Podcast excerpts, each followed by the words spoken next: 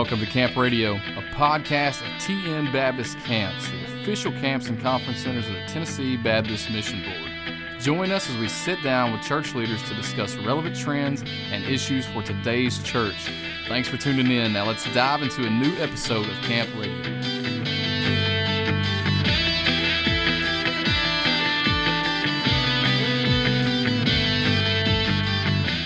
Thank you for joining us on Camp Radio. Glad to have you all back to listen to us again.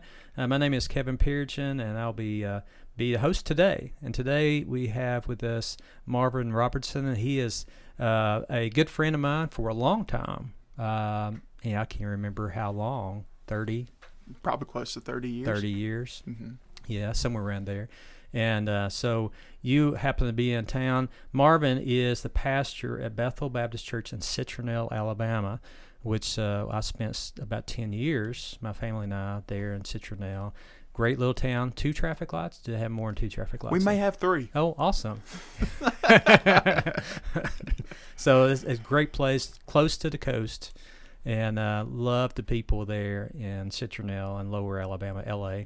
And a good Mhm. place. So, uh, uh, Marvin, why don't you tell us a little bit about yourself? Sure. Uh, I um, I'm from Alabama originally. Uh, parents are from uh, the lower section of Alabama, and um, my dad was in grocery business, so moved us around a lot. And uh, we ended up in Citronelle, Hmm. and so I was in Citronelle in eighth grade, moved in, and then through the years, God directed uh, um, my family to church. Uh, put in my dad's heart a desire to get his family in church, and um, someone that he worked with invited him to um, Bethel Baptist Church, Mhm. and uh, my dad brought us. And within three months, I was at a youth camp and uh, gave my heart to Jesus Christ. That's awesome. And ever since then, everything has changed just radically. I, I think back and wonder where my life would be today if I wasn't saved when I was saved Mhm. between my eighth and ninth grade year. Yeah. And, um, and so now I'm, I'm married uh, to Jennifer, and uh, we have four kids together Mm. uh, two girls and two boys. And uh, truly just grateful for my family. And uh, just seeing how, uh, just thinking back to just seeing the fingerprints of God and uh, how He's directed our family and His goodness Yeah. is uh, a little overwhelming, to be honest Right. but Yeah. truly grateful for my family and, and then just uh, even ministry, you know, being saved and then being called into ministry years later, never expecting that, and then now being able to serve the Lord even in uh in the high times and the low times, and Right. just seeing the faithfulness of God through it all. Yeah. Now, I, I was sitting here thinking. Now, when you were my first intern Mhm. at uh, Camp Whispering Pines, and so were you? You just graduated high school? Is that right? Or were you at University of Mobile? I was at University of Mobile at that Okay. point, Yeah. um, but maybe only in my first year Right. Yeah. at UM. And you were feeling the call to the ministry at that point. Yeah. That's right. That's why you were there. hmm So it was neat to be able to see you grow during that time. Now you weren't with me. Did you stay for a year? I did. I About a think, year. I think I was uh, altogether about two years About two years. there okay. at Camp Whispering Yeah, yeah. So that was some some good times and some some uh, probably things that we shouldn't talk about. Not just kidding. yeah. Well, and it's neat that uh, you met your wife. Um, I was trying to remember Mhm. where you met her Well, their church burned during the time I was working at Camp Whispering Pines. at First Baptist Church. That's burned. right. Yes. And so um, you graciously opened the camp, and they had uh, all their Wednesday night services there. Hmm.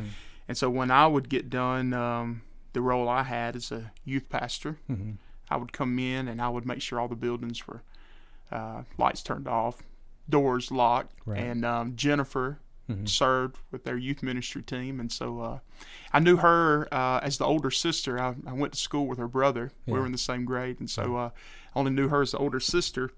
But uh, it didn't take long for her uh, to me take a little liking to her, Right. you know, and so. And uh, thankful she took a liking to me. No, I just uh, see how God directed us. I was going through a period of time where God was uh, had wrecked my heart for missions. Mhm. He gave me a burden for missions. And um, Jennifer, on, the same hand, uh, the Lord had done the same thing with her. And so she was feeling the call into missions and uh, praying for her husband that Mhm. had a heart for missions. And God had been forming that in me. And uh, I guess when we reconnected there at camp, um, we realized we had a lot of common interests. Right. Now she was uh, was she still in college going to be a nurse? Is That's that right. Yes. Mhm. Yeah. Well, that's pretty neat.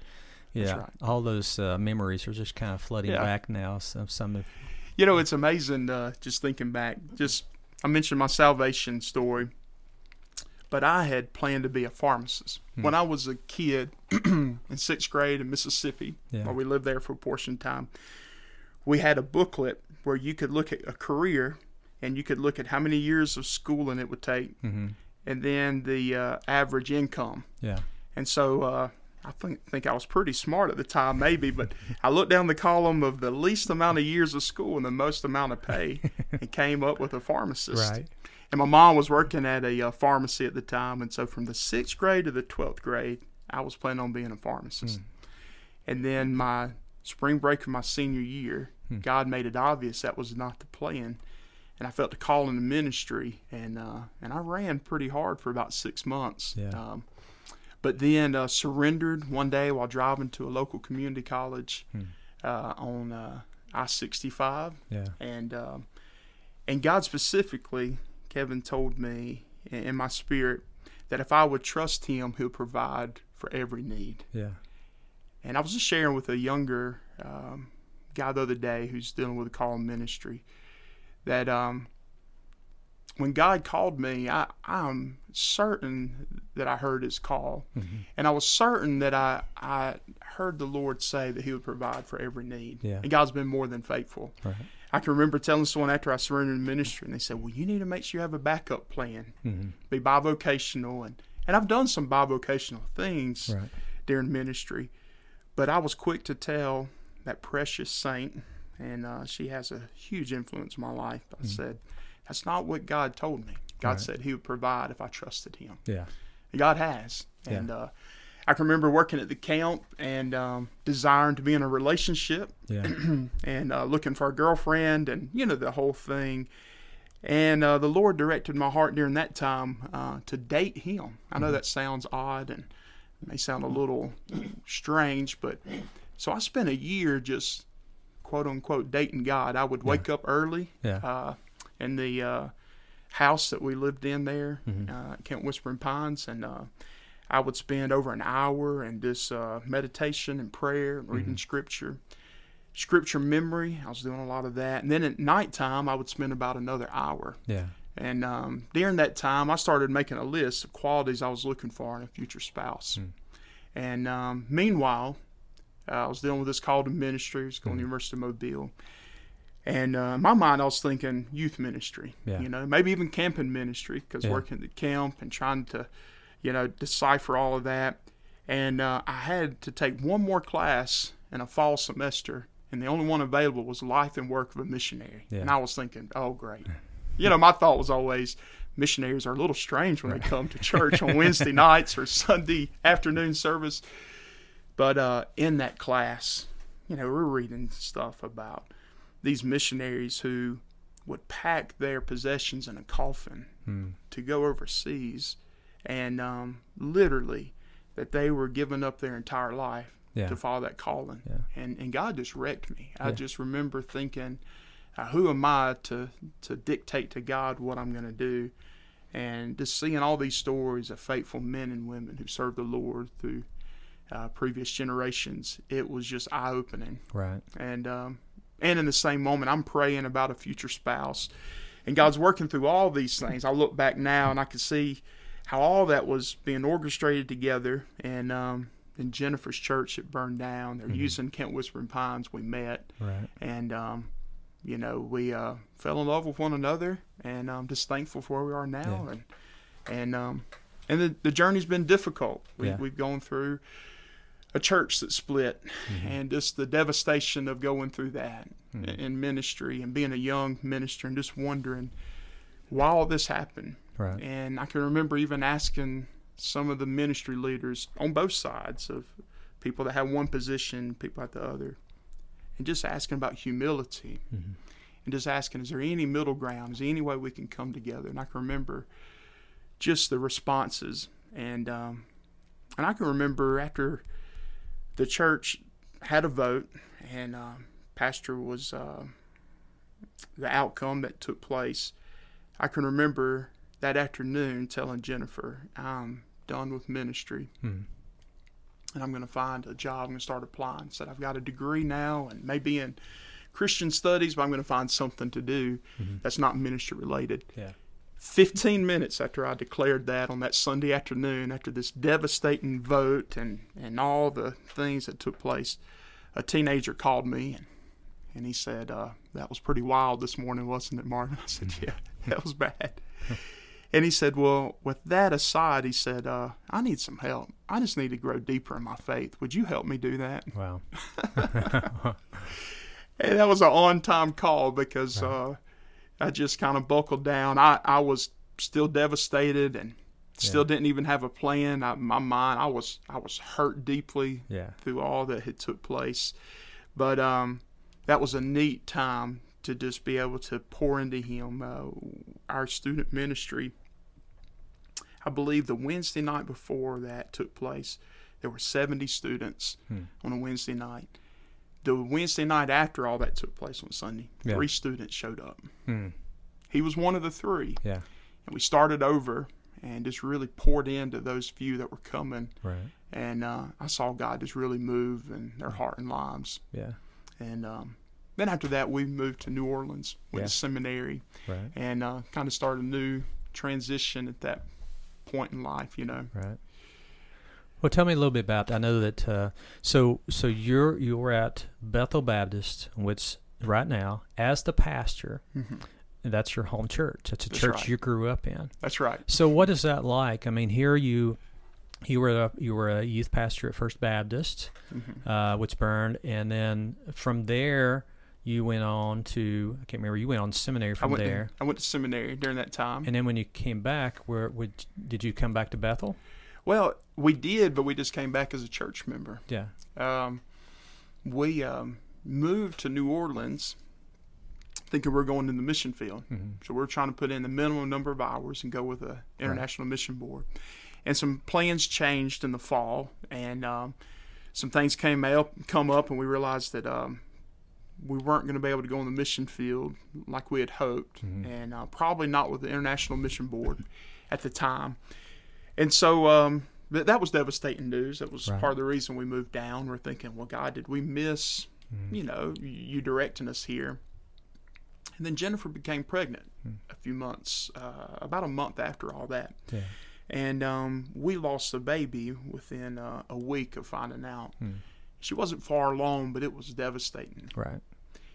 And I remember being at a crisis of belief, wondering, you know, I'm, I almost felt like a hypocrite, Mhm. Kevin, because I was at seminary learning how to effectively minister and serve people of God and serve the Lord. hmm And I was having a crisis of belief if I truly still believed that God was good.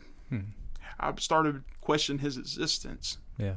And I can remember being in classes learning more about the Lord, and then in the back of my mind, really questioning his existence, his goodness, Mhm. and if I was going to serve him. And so it was a unique period of time. We, we were serving in a church in um, New Orleans as well. And um, and through all that, we finished seminary and um, and we moved back to Citronelle Yeah. and uh, I just took a uh, a job doing some home repair and construction with my father-in-law, hmm and uh, just kind of took a, a break during that period of time. Yeah. And um, but even during all that, God began to show us that uh, not only was He real, but that He was good Right. and provided for us. We had a mission team one time, and, and I guess all the years at camp prepared me for uh, ministering in, in New Orleans Yeah. because uh, it was post Katrina. It was 2008. We moved in, started serving the church 2009. They were rebuilding the church, and then also they were uh, they had repeat teams that would come back and want to do community ministry. Right. And so the pastor put me over the community ministry. Hmm. And we were reaching out to a lot of inner city kids and uh, had a group from Forney, Texas. They came and they served with us. And it was a long day. It was in the summer of 2010. And we had about 60 kids we picked up on a Greyhound bus, their Greyhound bus Oh, wow. the church. And um, started early that morning. It was nine o'clock at night, and one of the pastors said, "Marvin, can we pray for you?" I said, "Please do." So he's in the middle of this prayer, and then right in the middle, he stopped and he said, "Lord, would you hear Marvin and his wife's prayer for children?" Hmm.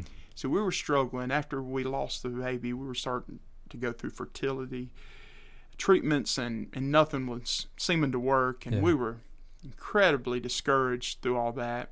Still going through this crisis of belief. And he began to pray that that night and say, God, would you hear their prayer for children? Hmm. And uh, I remember going home that night and telling Jennifer, I said, Jennifer, I said, through that prayer, I felt like the Lord just spoke to my heart and spirit and said, I've heard your prayers and I've got a plan. Hmm. and the next day, we received a phone call about the possibility of adopting an Mhm. unborn baby. Oh, wow. And um, it took a lot of prayer. Yeah. And uh, I wish I could say I had the faith to say, Thank you, Lord. Yeah. But I had all the what if questions. Right. And uh, within three months, uh, we were able to have home studies done, had everything lined up, and we were able to adopt our oldest daughter. And outside the doctor delivering her, I was the first one ever to hold her. That's awesome. So we were able to adopt her at birth. And um, and it's just amazing thinking back how God's been faithful Right. through that. Yeah. And so all that took place, and then we moved back home to Citronelle, Right. and we were just attending Bethel as church members. Mhm. And uh, within a few months, uh, we felt a call to go to Guatemala hmm and spend a portion of time. And we weren't sure if we were going to move there permanently or if it was just going to be temporarily. But um, we moved down the summer 2011 to help plant a church and build a building. And in the middle of that summer, I felt like the Lord revealed to us that we were going to be mobilizers and not actually live there Yeah. at that period of time. And um, my home church, Bethel, the pastor, Stan Clayton, he came that summer. And uh, one day while driving out to the village, he was just asking, What next? You know, are y'all Right. going to stay here, you know, um, past the summer? And I was explaining to him what felt like the Lord had shared with me. And he said, I want you consider coming back home to Bethel as far as being a on staff as a pastor with me? Hmm. And um, and so that's how I actually came back full circle Right. to the church that I was attended as a teenager, was saved in, and now I'm serving, you know, in, in this role of Right. uh, discipleship, Yeah. pastor, associate pastor role, Yeah. and um, and then through the years from that was in 2011 October, and then through the years that's kind of changed in some different roles, Right. you know, whereas now I'm serving as the actual pastor. Yeah. So what was uh, that? You know, that's a. Th- there are pastors that uh, end up being pastoring their home church, uh, and so here you you've uh, you came in as a church member, became the youth pasture and now pastoring, and. I, I- I can imagine how many people you can count that's in your congregation that actually saw you as a child, saw you grow up. Yeah. So what's what is that like? It's unique. Uh, someone not long ago even said, you know, I find it incredibly tough to call you Brother Marvin because I remember you as a teenager, Marvin. So Yeah. uh, it's funny. Uh, but it is. It, it comes with some challenges, but also uh, what a blessing Yeah, because my parents both go to church, yeah, uh, my home church, and now my wife's parents, so my Mm. in laws go there that's neat. and um, and so now all my children get to be in a church family with their family. It's a special thing, Yeah, and uh, and the church has changed over time uh, under Brother Stan's leadership. Uh, as a teenager, the church was fairly small. yeah, Uh, the Lord used Brother Stan to help revitalize the church, right. and he focused on prayer, uh, high priority in God's Word, and reaching young families Right. and uh, and our church has uh, has grown since Brother Stan was pastor, and then as it's transitioned to me Yeah. being pastor. Yeah. Well, and you have to almost uh, you can't visualize unless you've been there. It doesn't feel like I know the church probably addresses in Citronelle in this little town, but to, if I remember right, and I know it's been 15 years since I've been there. If you drove out of town, you just drove on this road. It seemed like miles, and out in the middle of uh, pine trees. and it seemed like a long ways away, but it was still in this little town. That's right. But the neat thing about it is, is that this little community was was 40 minutes away from Mobile. Is just a very close community, very friendly. You know, that's the thing about I loved about uh, living in in Lower Alabama is that everybody was so kind and polite. It didn't matter, you know, uh, you know who they were, who you were, and so I, we found ourselves there for ten years of feeling like we were part of the community, and so it was kind of neat and get to know your your parents. Your mom had the best uh, deli in town, and we were sad when she closed it. But uh, I remember, I, I think we got chicken salad there. It was awesome. I just remember that. But but uh, it's just neat to be able to see you in that that place and the place that you are now. And of course, my wife and I are very proud of you. And we tell you that every time we see you, uh, but to see God work in your life. Now, uh, during COVID, you had a tough time during COVID. Yeah, I did. It was uh, it was pretty uh, pretty tough little go. Uh, even prior to that, we our church went through a lot of loss, lost a lot of people, um, and these were some members that were uh, faithful servants in our church.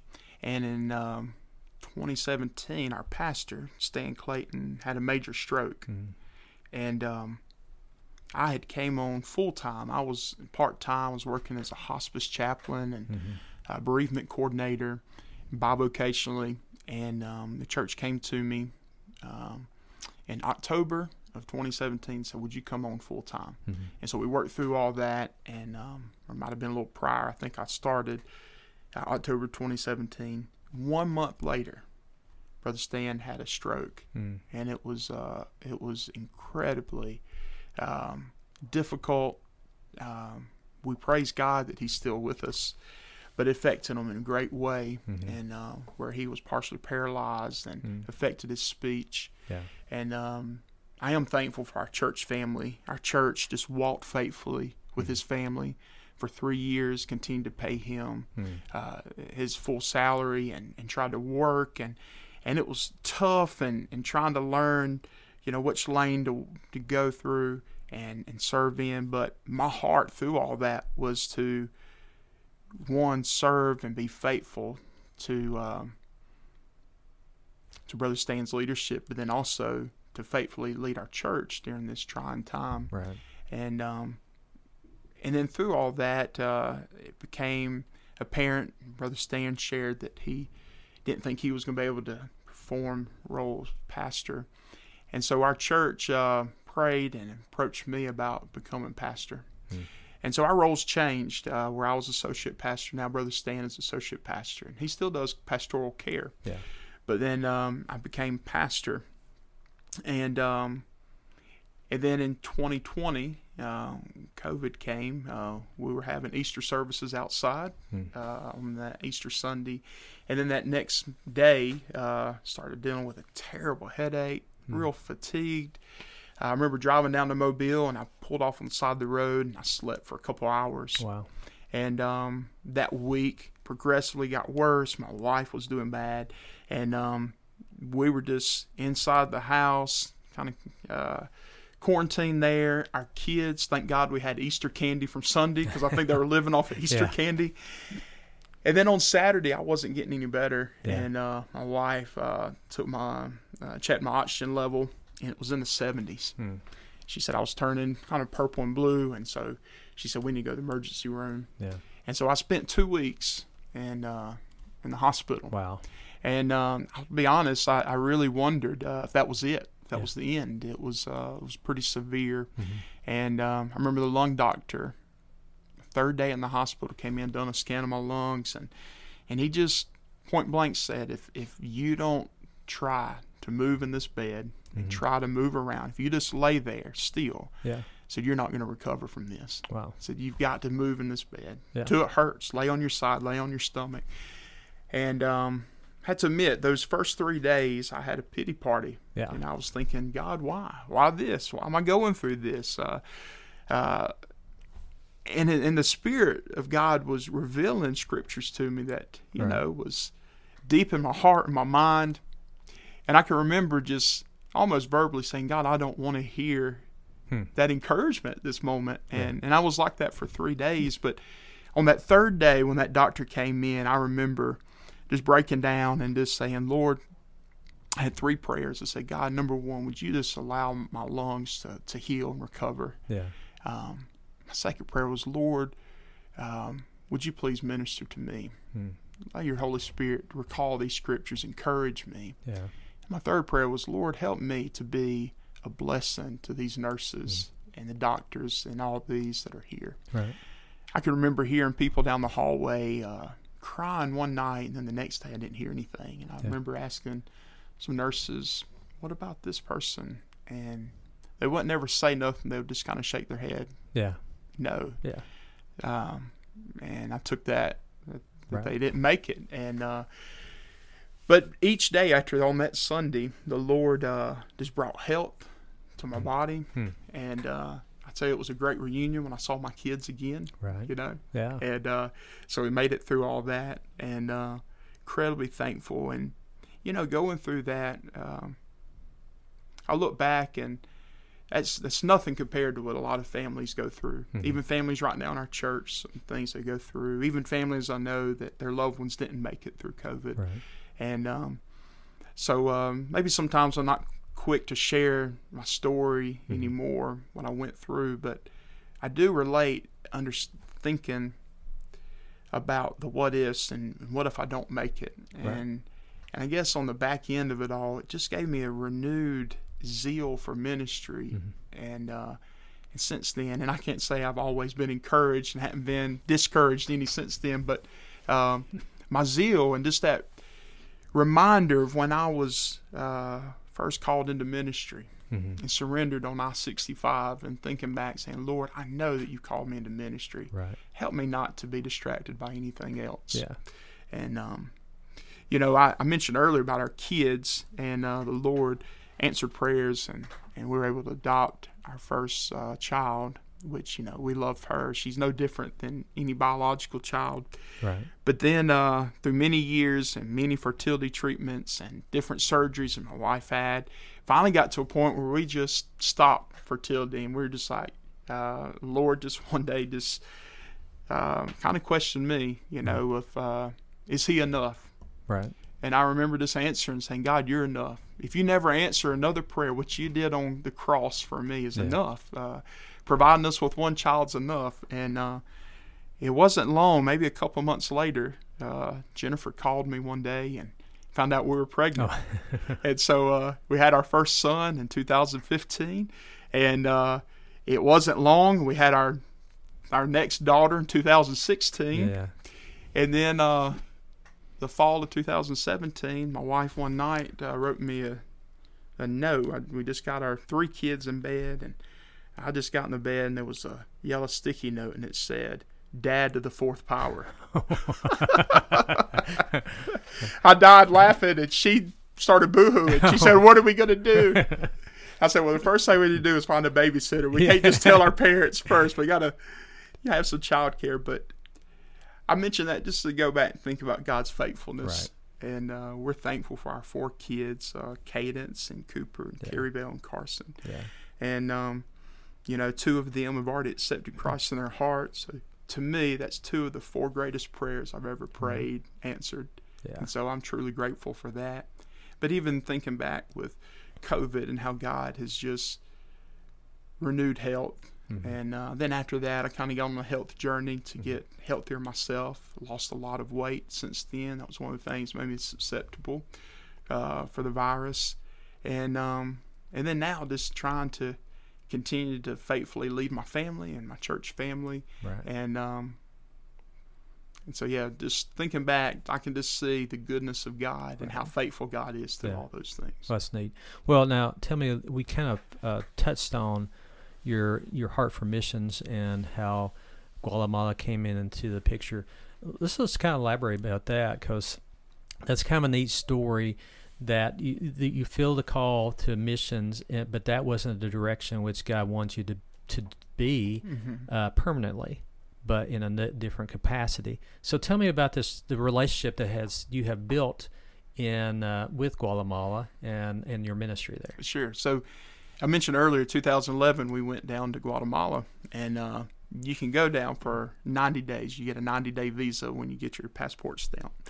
So that was our plan, and um, so we went down. And the previous year, uh, the pastor that we partner with there, uh, Max, uh, Max had shared with us that a vision the Lord had placed in his heart was to plant a church in this one community, Mm-hmm. because he said that he has watched generation after generation of kids grow up and not know Christ. There was an evangelical church in this community. Right. And so that's all we need to hear. And so we had a partner that raised a lot of money, and then um, in coordination with us, we went down and oversaw the project of the church being built, but then also the church being planted. And uh, so many neat things. And I hate to digress, but one neat thing was the first service we had was the end of May Mm-hmm. uh, of 2011, and it was raining like cats and dogs. Yeah. And you think, how are we going to do a church service today outside with no building and Yeah. it's raining like Yeah. this? The service started at 10, and at 10 sharp, the rain stopped. Oh wow. So we had a service, about 100 people gathered. When the last amen was said, a furious rain came. people were running for the bus stop, people were running to their homes, just scurried about. Yeah. That happened week after week after week until the roof was on the church and it rained the entire church Oh, did it really? That's and so it was just neat to see how God just Yeah. it's like a smile is what it felt Right. like. But Yeah. so we went down that year and, and we just kind of had a, a theme verse, John, uh, First John three sixteen, and that was just our theme verse. And, and from that, our mission that summer was because of what Jesus did, He's given us life, and so we're going to live for Him. And um, because of what He did on the cross, it displayed His love for us. So we're going to love others because of the way He loved us. Yeah. And um, and then He calls us to go, and so we go. And so that summer theme for us was live, love, go. Mhm. And um, through the years, God just used that one church plant to be a hub of ministry in surrounding villages. And uh, we've seen uh, people be radically transformed by the gospel. Hmm. I saw a, a young man who had a very good job in the city sacrificed and moved out to this village where it's very warm. It's it's not like a it's a beautiful location, but it, it's hot. Yeah. And uh, and he moved out there and essentially moved into like a, a shed is what it looked like. This is Yeah. the type of houses we build, and we built a double shed. Mhm. And he and his family moved there, and um, he has been serving that church ever since. And Neat. and now he disciples young men in the church. Some of them going on to become pastors and ministry leaders in his church and other churches. But because of all that, it's opened up doors to do feeding ministries, um, where we have ongoing ministry to children in that community, and now that's branched off in multiple communities. Right. And um, and then through all these years of going on trips, other teams have heard about us. Mhm. Some of just connections. We never really tried to promote. We weren't trying to start an organization. This Right. was a connection we had years ago on going on a short-term mission trip, Mhm. and doors open to do this church plant. And then from this church plant, it opened the door for multiple ministries. Right. And um, we try to meet some physical needs, uh, Uh-huh. house building, um, providing food, medical supplies, uh, ministering to kids. But then as we provide those physical things, it opens the door to be able to share the greatest need they have, which is Christ. So how many years have you been doing this? My first trip was in 2005 with an evangelist named Johnny Tucker from Yes. Citronelle, Yeah. Alabama. And then from that, uh, uh, my church, Bethel, Uh-huh. started going down. And then in 2009, we started working with Pastor Max. But um, we have, since 2011, we've been going, and this organization has grown. And so, uh, because of purchasing land and building churches, I didn't want none of that in my name. Right. And so we had to set up a nonprofit organization in Guatemala. Yeah. And uh, the name is actually Live, Love, Go, based off of that first mission statement Oh, yeah. the Lord laid on our heart. So y'all have a house there. We do. Uh, the Lord opened up a door to uh, purchase a mission house from a missionary uh, uh, that had uh, served faithfully in Guatemala. In fact, that's who Brother Johnny Tucker uh, came and partnered with. And he graciously sold us the house uh, in uh, 2021. Yeah. And so now we're going through a remodel and um, we're hoping that by next summer it will be up and going. And we've got some other groups that partnered along with us Yeah. and uh, have contributed a lot of finances to help us purchase and remodel. And uh, it's just amazing. I would have never guessed that uh, we would have owned our own home there in Guatemala, Yeah. and all this ministry would continue on because it's not just one week anymore. This is a partnership of multiple churches Right. and um, and we don't really do it to promote Live Love Go. It's not about that organization Right. name. It's all about Christ, and it's about all of our churches joining in. Yeah. And um, we have uh, multiple Southern Baptist churches, and we have some uh, other denominations that join in with us as Yeah. well. Uh, Well, it's nice that you have a base that they can kind of pivot from. They can stay there because that's always uh, you know difficult to arrange all that if you're coming doing a mission trip. So to be able to have a house that they, you can stay in and it's safe, that's always positive. That's right. That's right. It's it's been amazing to see how God's moved, and we focus more on the Pacific coast of Guatemala. And in these coastal communities and villages, it's very warm. I mean, Yeah. it's like South Alabama humidity. Right. But uh, and our, our mission teams, they're like heroes to me because they'll go down and knock out nine or 10, 12 houses in a week's time. Yeah. And, you know, there's not a one dry stitch of clothing on you at the end of the day. But uh, how amazing it is to see a family receive something that is so humbling. I don't Right. even know if we would park our lawnmowers in these houses, these Yeah. shacks that we're building. But to them, such a huge blessing. True. And then when we go back and dedicate homes and get to share with them, hey, this is so small Mm-hmm. compared to the greatest blessing of all, which is relationship with Christ. Yeah. We've seen multiple family members give their heart to Christ during those home dedications. That's neat. That's neat. Well, let's talk a little bit about too. Uh, I know that uh, you you have friends that you've had through the years have encouraged you, and and I know that you know you were my first intern there. I've had other interns, and you had, and one of those interns became one of your good friends, and uh, so I, I wanted to, us to kind of talk about your journey in having some support and encouragement from those from I mean, not everyone has childhood friends that that they continue to have throughout the years through their ministry, uh, but just in general, for a minister to have someone they can lean on, someone they don't have to feel like they're competing against, uh, that they can just tell what they're thinking and feeling, that's hard in, in today, well, anytime in the ministry, to because it's a lonely place. That's right. What's that like? I, I count it as a great blessing, and maybe sometimes I take it for granted until I talk to other fellow pastors and ministers and realize just a great burden that many are carrying, and they feel like they have no one to share things with. Right.